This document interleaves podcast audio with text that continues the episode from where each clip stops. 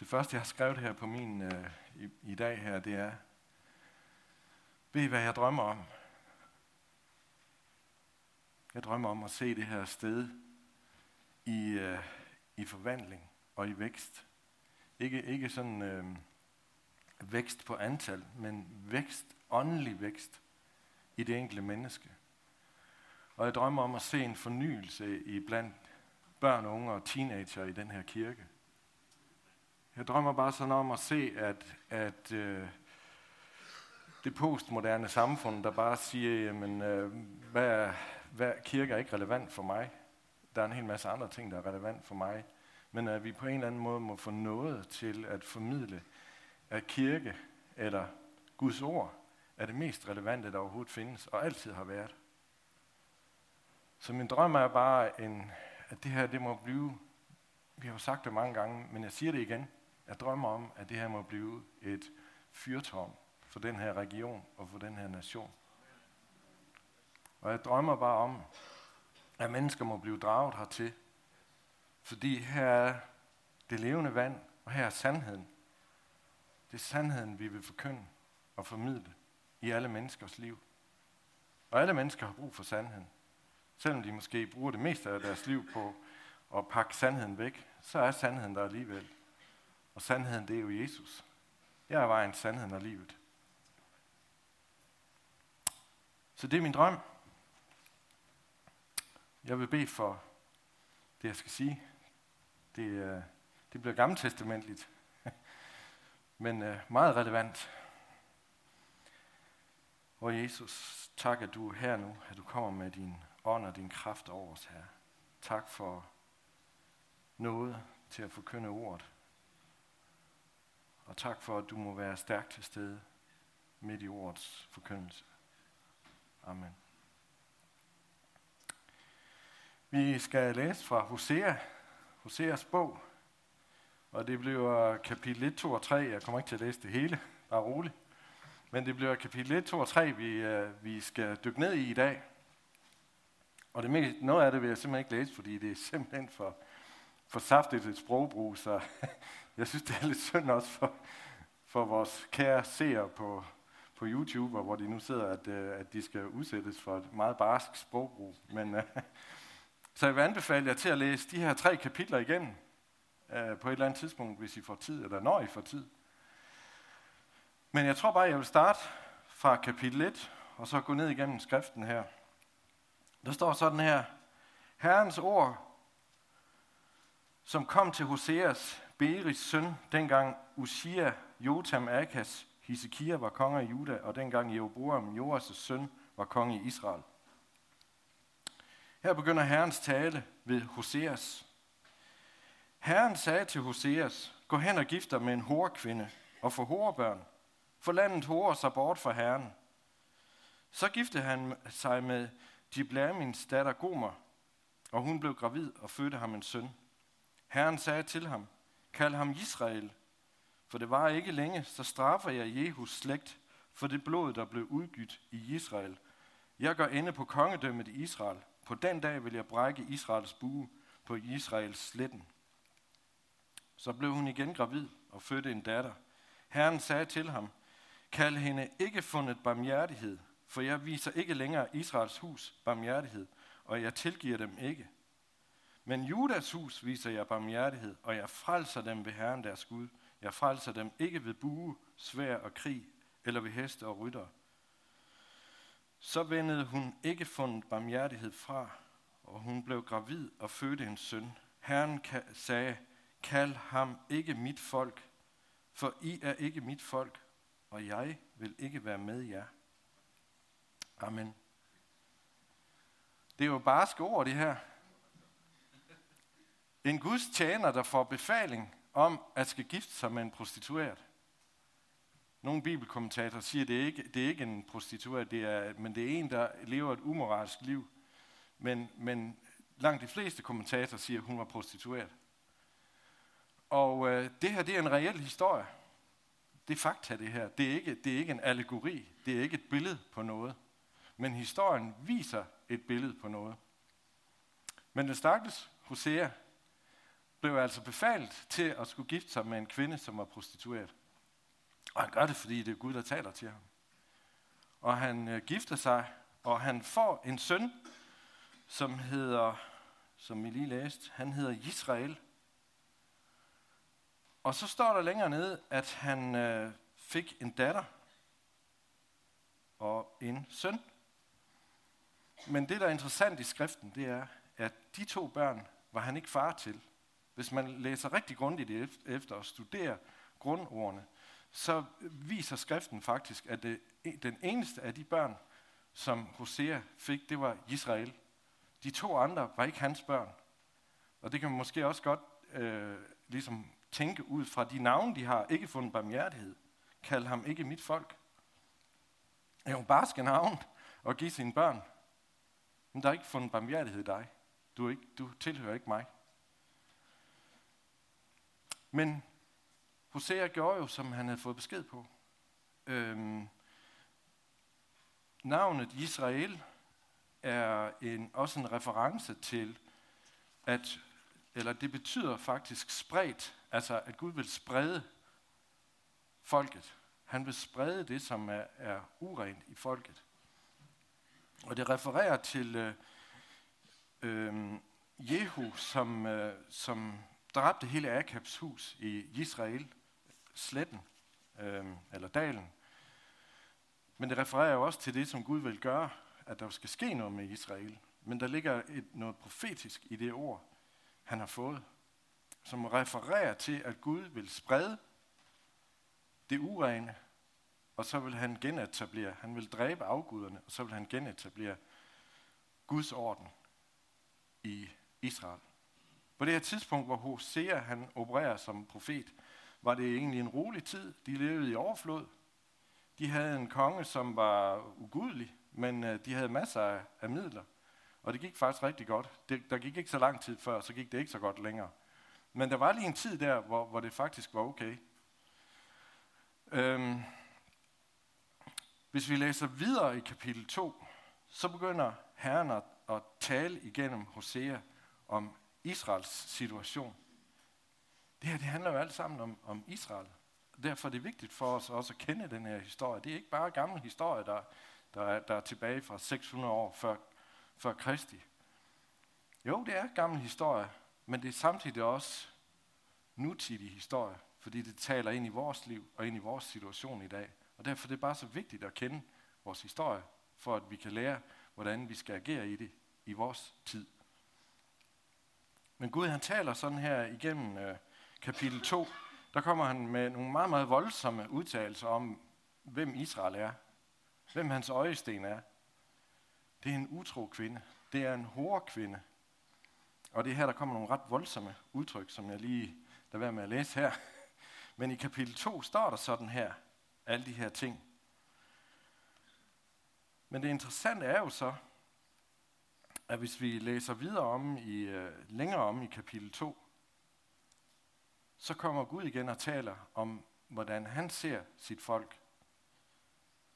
Han ser dem på den ene side som, som øh, nogen, der er utro, men han kommer også med en løsning. For han siger sådan her i vers 20, kapitel 2, På den dag slutter jeg en pagt for Israel med de vilde dyr, med himlens fugle og med jordens krybdyr, buesvær og krigsmagt, synderbryder jeg i landet, og jeg lader dem bo trygt. Jeg forlover med dig for evigt.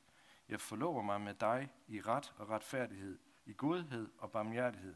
Jeg forlover mig med dig i troskab, og du skal kende Herren. Længere nede, så står der i vers 25, Jeg vil vise barmhjertighed mod ikke fundet barmhjertighed, og sige til ikke mit folk, du er mit folk, og han skal sige, du er min Gud. Det her, det er, det er en bryllupshistorie. Og faktisk så hele Bibelen handler om, om ægteskab mellem Israels Gud og os. I det gamle testamente var det Israels Gud og Israel, og i det nye testamente er vi blevet indlemmet som en, som en del på, på hvad hedder det, vintræet men det er også vores historie. Her inviterer Gud til ægteskab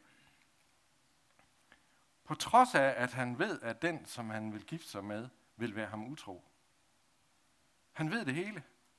Men alligevel, så viser han i, det her, i den her voldsomme beretning sin kærlighed til os. Hosea, det betyder faktisk frelser, eller frelseren. Navnet Hosea. Og det har samme grund, ord som Josva og som Jesua, som også er Jesus. Så det vil altså sige, at Hoseas far hed Beris, som betyder kilde. Så her læser vi om, at, at det her det er et billede på Kristus. Og på dig og mig, og på menigheden i dag. Igen og igen, så viser Gud sin kærlighed til os. Og han inviterer til bryllup med os mennesker. Han, øh, vi læser jo om det også i det nye testamente. Det vil jeg lige tage lidt senere, men jeg vil bare lige fortsætte her i det gamle testamente. At det er bare så vildt det her, at vi tjener en Gud, som i ren og skær passion for mennesket vælger at gifte sig med det. Vælger et, et ægteskab på trods af, at, at han ved, at vi ikke kan lykkes i det. Og det, som øh, Gud han taler rigtig meget imod her, det er afguder. Det er afgudstyrkelse. Det var det, der adskilte israelitterne fra den rene relation med Gud.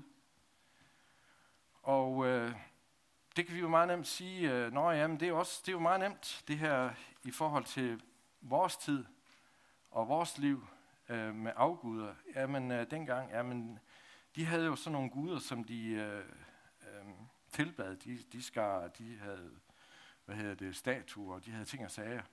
Det er jo nemt at forholde sig til, at det er jo ikke sådan noget, vi skal, vi skal dyrke i dag. Jeg har et øh, hjemme på, i nærheden af, hvor jeg bor, der bor der en vietnamesisk familie. Og inde i deres stue, der kan man se, når man kører forbi, at de har bare sådan et kæmpe stort husalter. Og der er røgelsespinden, og der er det hele derinde. Det er nogle mennesker, som er virkelig øh, troende, religiøse. Og det er jo nemt for mig som, som kristen, det vil også være nemt for dig at sige, ja, det er afgudstyrkelse, det der. Men afgudstyrkelse, det er faktisk meget andet end det. Afgudstyrkelse er det, som du og jeg gør i vores hverdag, som vi gør til noget ultimativt. Det vil sige, at vi har ikke længere Gud på førstepladsen. Vi har det, vi finder interessant på førstepladsen. Og det behøver ikke egentlig at være dårlige ting. Og det er det, der gør, at det kan være sneaky, det, det kan være farligt, det her at arbejde med. Det kan være, at, at, det er, at sport bare er noget, som, som fylder rigtig meget for dig, eller økonomi, penge, det betyder rigtig meget for dig, og du kunne da i hvert fald slet ikke tænke dig at give dem til Gud, eller sætte dem under det, at du elsker Gud, jamen så er det afgudstyrkelse. Fordi så har du sat noget højere, end det at tjene Gud ind i dit liv. Det bliver en afgud for dig. Men der er også en, en vej igennem det. Fordi Jesus han inviterer til bryllup med os. Han gjorde det, da han holdt nadver med sine disciple. Han, øh, den jødiske tradition er, at, at så, så vidt jeg har fået fortalt, så når, der, når man øh, skal indgå en ægtepagt i Israel, så er der sådan en lang proces, man går igennem. Men en af tingene, det er, at man skal mødes med brudgommens familie og drikke en skål på, at man skal giftes. Og ægteskabet skal så indgås e- efter to år fra det tidspunkt, hvor man har drukket en skål sammen. Og det var faktisk det, Jesus han gjorde, da han holdt nadver med disciplene. Han indbød dem til ægteskab, til, til deres eget bryllup. Og han vil komme igen efter to år. Og det er jo så, det er jo så bibelkommentatorer siger jo så, at okay, to år, det, det er jo som tus, et år er som tusind år. Så det er jo 2000 år, er det så nu, han kommer igen? Men det er ikke så meget det, der er essensen i det, jeg vil sige her. Det, der er essensen i det, det er, at Jesus inviterer dig og mig til bryllup med ham. Og han tåler ikke andre guder. Han tåler ikke andre ting i dit liv. Han tåler ikke afguder. Det har ikke noget at gøre med, om man lever op til loven, eller man lever op til forskellige ting, som kirken kræver en, eller man synes, kirken kræver en. Det har noget at gøre med, hvor du har dit hjerte. Gud, han er en lidenskabelig Gud. Gud, han er ikke, han er ikke sådan ligesom i Star Wars, hvor, hvor, hvor guden er sådan en eller anden uh, midichlorian, som materialiserer sig i mennesker, og som, hvor man så kan få enten mørk eller, eller lys kraft i sit liv. Nej, Gud er en person, og han er lidenskabelig. Og han tåler ikke andre. Hvordan har du det med, at din, hvordan vil du have det med, at din ægtefælle var dig utro? Jamen, det vil give vrede ind i dig. Det vil give afmagt. Der vil rejse sig en hel masse følelser ind i dig. Det er jeg overbevist om. Og det er jo nogle følelser, som vi har fået af Gud. Vi er skabt i hans billede. Det er ham, der er en lidenskabelig Gud. Han er en vred Gud, men han er også en kærlig Gud. Der er en vrede udenom, og der er en kærlighed indeni. Og det er den kærlighed, som vi møder her i Hoseas bog, at på trods af, at det er håbløst, det er en håbløs historie, så er det alligevel evangeliet, vi læser. Fordi det er en, en, det er en kvinde, som er utro med sin mand. Gud vidste det endda for, i forvejen. Og hun forlader ham også. Vi læser længere om i kapitel 3, hvor, hvor Hosea siger sådan her, eller vi kan læse fra vers 1, der siger Herren sådan her til Hosea. Herren sagde til mig, gå igen hen og elsk en kvinde, som er en anden mands elskerinde, og som begår ægteskabsbrud. Sådan elsker Herren israelitterne. Skønt de vender sig til andre guder og elsker rosinkager. Så købte jeg hende for 15 sikkel sølv og halvanden humor byg, og jeg sagde til hende, i lang tid skal du bo hos mig. Du må ikke bedrive hår, du må ikke tilhøre nogen anden. Og jeg vil heller ikke gå ind til dig. Sikke, sikke noget. Sikke en langstrakt arm, at Gud han giver her. Han, og selvom at Hosea stadigvæk var gift med den her kvinde, så tilbyder han hende den samme værdi, som, som hun ville få tilbudt som prostitueret. Men selvom han egentlig bare kunne have krævet hende, nej, han, han tilbyder hende værdi, men han kalder hende også tilbage til sig, fordi de havde nogle gange indgået en pagt sammen. Hvis vi så læser videre, så, så står der, man kan spørge sig selv, hvordan, altså hvordan, hvad, er, det, er, det ikke, øh, er det ikke en mærkelig Gud, der gør sådan her? Jamen, det er vores Gud. Det er Israels Gud. Det er, hans, det er hans DNA, som vi læser i de her ganske få kapitler, gemt inde i det gamle testamente. Det er evangeliet. Fuldstændig klart og rent. Men hvor er frelseren så hen? Jamen han kommer her. Nu skal I bare høre kapitel 6, vers 2. Han giver os liv efter to dage, rejser os på den tredje dag, og vi skal leve for Guds ansigt. Lad os kende Herren, lad os stræbe efter at kende ham. Han bryder frem så sikkert som morgenråden. Han kommer til os som regnskyld, som forårsregn, der væder jorden. Er det ikke stærkt? Der var evangeliet. Der var opstandelseskraften, der kom ind over det her folk, det ulydige folk, det utugtige folk, rejser Gud sig selv. Det er Kristus, vi læser om her. Og det er også det, der er min hilsen til dig i dag. Det er, at hvad end du har af afguder i dit liv, så kan Gud formå at vende det til noget godt i dit liv, hvis du giver det til ham. Jeg kom sådan til at tænke på her på vej ned i dag øh, i bilen, eller på vej op. Øh, kan I, nogle af jer hørte Kenneth Kyn? Kan I huske det? Kenneth Kyn øh, talte om, øh, han kom med et vidnesbyrd, der blev vist en, en video her, som fortalte om en fodboldspiller, en muslimsk fodboldspiller i Iran, som, som blev øh, permanent skadet, men så blev guddommeligt helbredt, og som så røg ind i en masse udfordringer på grund af, at han også var kommet til tro. Så en ting er, var, at han var helbredt, men det gav ham også problemer, fordi han, der var noget, der blev større i hans liv end, end hans fodbold. Og øh, det betød jo, at han, han gjorde alting godt, og han var en god kristen. Men der var bare noget, der, der gjorde ondt inde i ham. Og det var glæden ved at spille fodbold. Og så var der en på et tidspunkt, der sagde til ham, jamen, hvorfor kan du ikke bruge det at spille fodbold til at ære Gud? Og det var jo et visdomsord, der blev talt ind i hans situation, og som gjorde, at han så startede nogle øh, akademier osv., og det er, en, det er en kæmpe succes, kunne vi jo se på den der video. Men det jeg bare vil sige til dig, det er, at det kan være, at der er noget, der fylder så meget i dit liv, at det kan være svært at vikle dig ud af i forhold til at have det lidenskabelige forhold med Jesus. Men giv det alligevel til ham, og så se, om han ikke kan vende rundt, så det lige pludselig bliver til hans ære i stedet for det, som er din afgud. Vi har alle sammen afguder. De fylder mere eller mindre. Det er også det, der, der er faren her, hvor Gud igen og igen taler om, at I skal ikke også have andre guder. Det er ikke sådan, at, at israelitterne egentlig valgte Gud fra. De valgte bare noget mere til. Det gør vi også som mennesker i dag. Vi vælger noget til. Trøst, øh, belønning, whatever. Jeg ved ikke, hvad du vælger til. Jeg ved, hvad jeg vælger til. Og jeg ved også, hvad jeg må arbejde med. Så det her det handler ikke om, at vi skal opfylde loven. Det handler om, at Gud han vil have vores hjerte. Han vil have dit hjerte, og han vil have mit hjerte. For mange år siden, der, øh, jeg var virkelig bare sådan passioneret. Jeg ville bare mere med Jesus. Og jeg læste om en, en, øh, en, en eller anden stor kristen leder, som havde lavet sådan et, øh, et dokument, hvor han havde skrevet under på, at han ville være en slave af Jesus.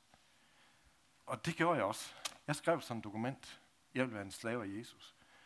Men jeg må bare være ærlig og sige, at, at øh, hvis jeg havde været Jesus, hvis jeg var den arbejdsgiver, der havde fået sådan et, øh, et, et slavdokument, så, så havde jeg fyret vedkommende. Fordi det, det, det virkede ikke helt så godt for mig at, at være slave, selvom det var det, der var i mit hjerte. Og slave skal jo forstås i den forstand, at alt i mig tilhører Jesus. Øhm, det er jo det er en kamp. Men jeg har skrevet under på det dokument, så jeg tror, det kommer til at holde. Vi, vi kan jo vælge, der er jo to måder, vi kan være slaver på i, i verden. Eller i vores liv. Vi kan enten være slaver af verden, eller også kan vi være slaver af Gud. Nu ved jeg godt, jeg sætter det meget stærkt, hårdt op, og det er sådan noget, vi, øh, det er sådan lidt, måske, det skal siges lidt mere pænt, men det er bare sådan, det er. Vi er enten slaver, vi er slaver lige meget hvad. Enten er det ene eller det andet. Enten er vi slaver af synden, eller også er vi slaver af Kristus. Og jeg må nok sige, at der hvor velsignelsen og, og freden den er, det er at følge Jesus. Helt med mit hjerte. Og det er det, der er min opfordring til dig i dag. At det, det nye år må være et år, hvor det er helt med Jesus. Og hvad end det er, som du roder rundt i, så er der en vej igennem det. Så er der et nyt navn til det. Ligesom der står her, jeg vil vise barmhjertighed mod ikke fundet barmhjertighed og sige til ikke mit folk, du er mit folk. Så de afguder, du går med, kan blive ændret til noget, som, er, som vil være til Guds ære.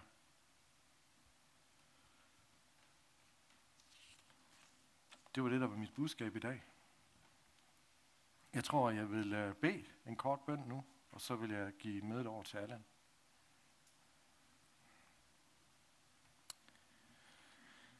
Jesus, jeg takker dig for, di, for dit nærvær. Tak for, hvad du har gjort for os. Og tak fordi du har inviteret os. Du har indbudt os til bryllup med dig. At Israels Gud er her midt i blandt os. Og at den historie, vi har læst om i både det gamle og det nye testamente, er levende for os i dag.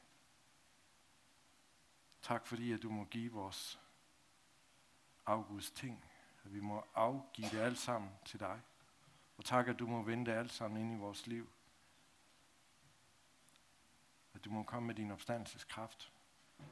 Forvandle os. For vi kan ikke selv. Men hos dig er alting muligt. Jeg vil velsigne alle, som sidder her i dag. Og bede dig om en, øh, en forvandling i det indre menneske. Og en overgivelse til dig og til et liv i uh, lydighed med dig, og hvor det er dig, Jesus, som er på førstepladsen. I Jesu navn. Amen.